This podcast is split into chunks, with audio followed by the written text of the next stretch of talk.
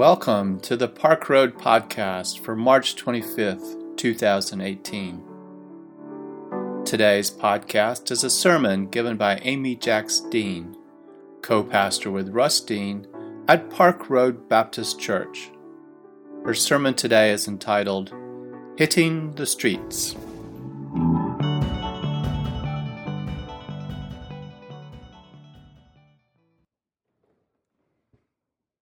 Every parade takes an extraordinary amount of work to pull off. I'll start with the grandest of them all the Macy's Thanksgiving Day Parade. For more than 80 years, the parade has drawn spect- spectators who line the streets and cheer on the participants. It currently st- starts its 43 block trek at 77th and Central Park West it travels south to Columbus Circle. It turns onto Central Park South and veers onto 6th Avenue and ends in front of Macy's Herald Square.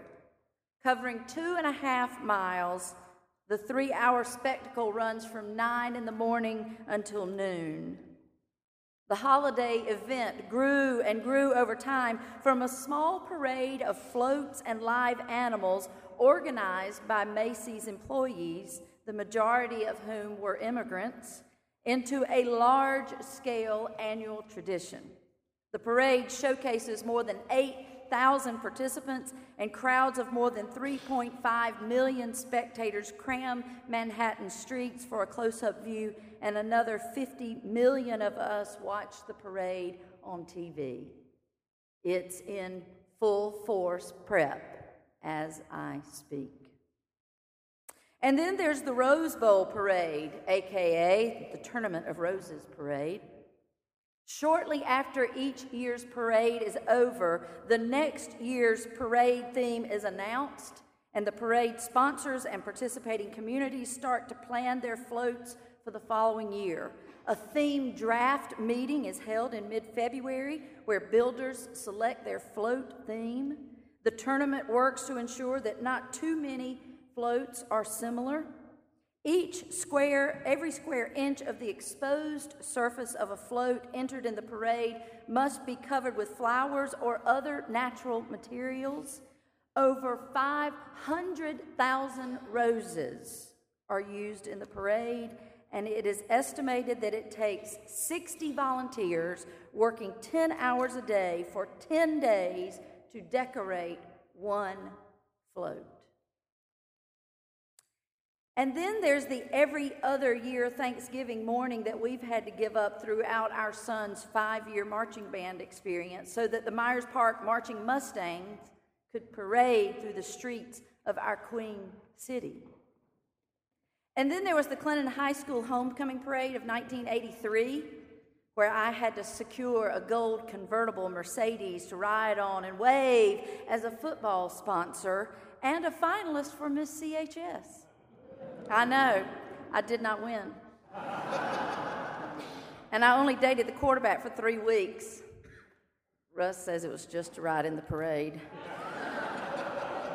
he was not the quarterback. But I'm pretty sure I digress.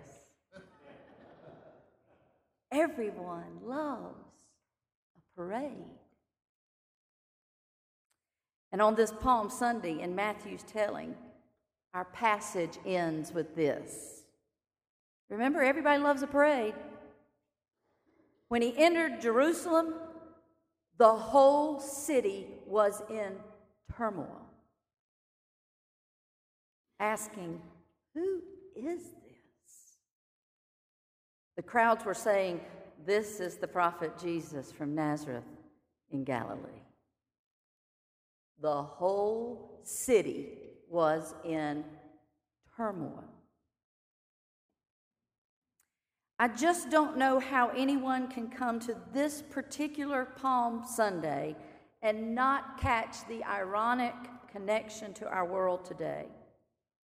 Our nation's young people and their supporters were hitting the streets of our cities yesterday, chanting and waving their signs and in almost every case, these protesters were met with counter protesters with a different message. The two triumphal entries collided in the city of Jerusalem, and there was turmoil. Maybe it's just because I'm engrossed in Holy Week right now, but I couldn't help but catch the similarities. The organization to set up these marches yesterday, while not taking as long as the Macy's Thanksgiving Day Parade or the Rose Bowl Parade, but it was a bit more than just securing a donkey. Nevertheless, it was a massive effort. And then the procession begins, and there's this feeling of excitement and solidarity, no matter which side you're on, no matter which entry you made, no matter whether you are the protester or the counter protester, there is a feeling of solidarity and there is a feeling of rightness about what you are cheering. And what may look like turmoil in the camera's eye feels like camaraderie in the moment among the marchers. For they, no matter which side they're on, feel passionate. And often they are passionate because they are sparked by fear, afraid of what, it, what might be if their chants are not heard. Both sides.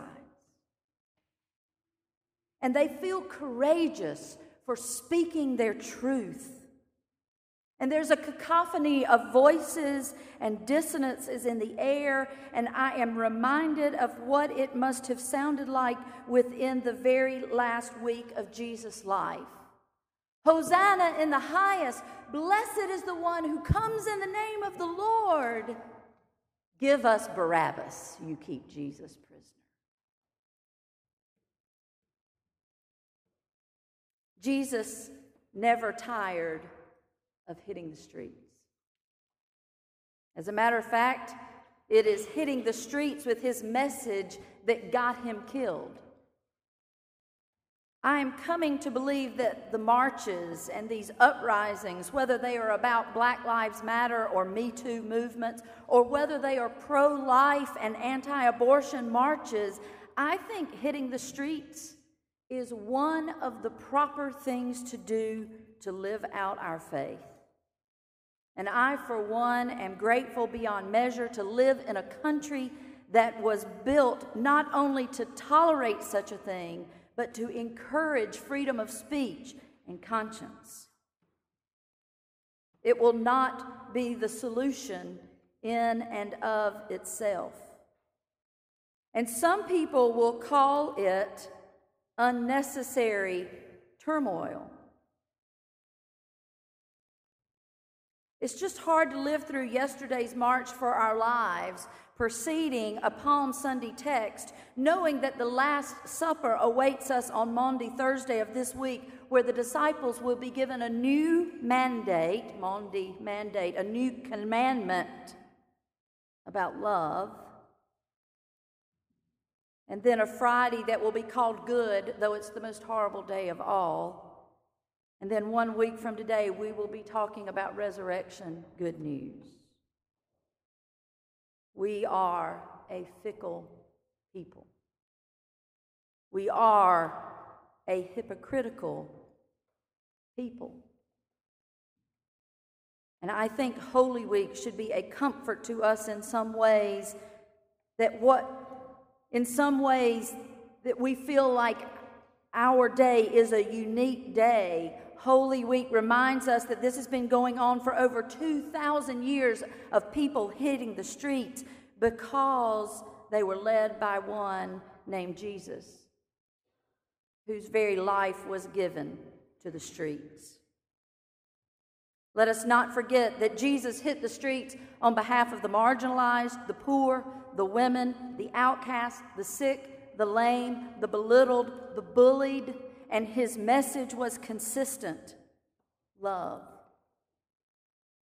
So, whatever you are chanting, whether it's in official protests or private conversations on email or social media or around the dinner table, whatever you are chanting has to be rooted in love. Do not ask me why I chimed into a social media conversation this week about guns. I know better. It's no place for that conversation. But a good friend of mine from Greenville, South Carolina, posted his opinion. I thought I was being so wise. I just thought people would say, Amy, thank you for your wisdom. I just said, I agree with you. I just wish we could talk in ands rather than buts. I agree with you, and I think this. You see how that works? But I agree, say this negates what he just said. I agree with what you said, and I think this. Three comments later by somebody I don't know called me delusional. I was so undone. I just, so my comment to him was, wow, delusional seems harsh. Thanks for the conversation. I think I'll stop now. Thinking I had let it go, I looked up delusional on my phone. I am not delusional. But you see what happens? We are unable to talk and anymore. Jesus came into Jerusalem and there was a triumphal entry of celebration, and he was killed for it. Not just for that moment, for the whole, but for the whole life that he had lived. If whatever you are chanting is not rooted in love, you are not chanting the way Jesus chanted. I could not think of anything to say to that man in love, so I didn't say anything else. Your sign that you carry, whether it is a poster or whether it's written across your heart, it has to be bathed in love. But let us not forget that Jesus hit the streets for that triumphal entry that would lead to his persecution and death. He hit the streets that day because he had been hitting the streets his whole life long, sharing his redeeming message of love. It is so hard to live in a day when people that I love so radically disagree with me and with each other. We all come at it because we feel passion and we are afraid. These parades, these marches, these protests are one way that we all speak our truth. And it might get us killed. I got a text just before coming into worship from our friend Amy Butler, who is at the Riverside Church in the city of New York. They marched big yesterday. They got a tweet at them this morning at 7:06. Going to shoot up Riverside Church in a bit. Just try and stop me. Hail Hitler. The rest of it, the words are too vile for me to read to you. She asked us to pray for her, to pray for them. Following this way is difficult. And if you think it's not, you're not following. May it be so. Amen.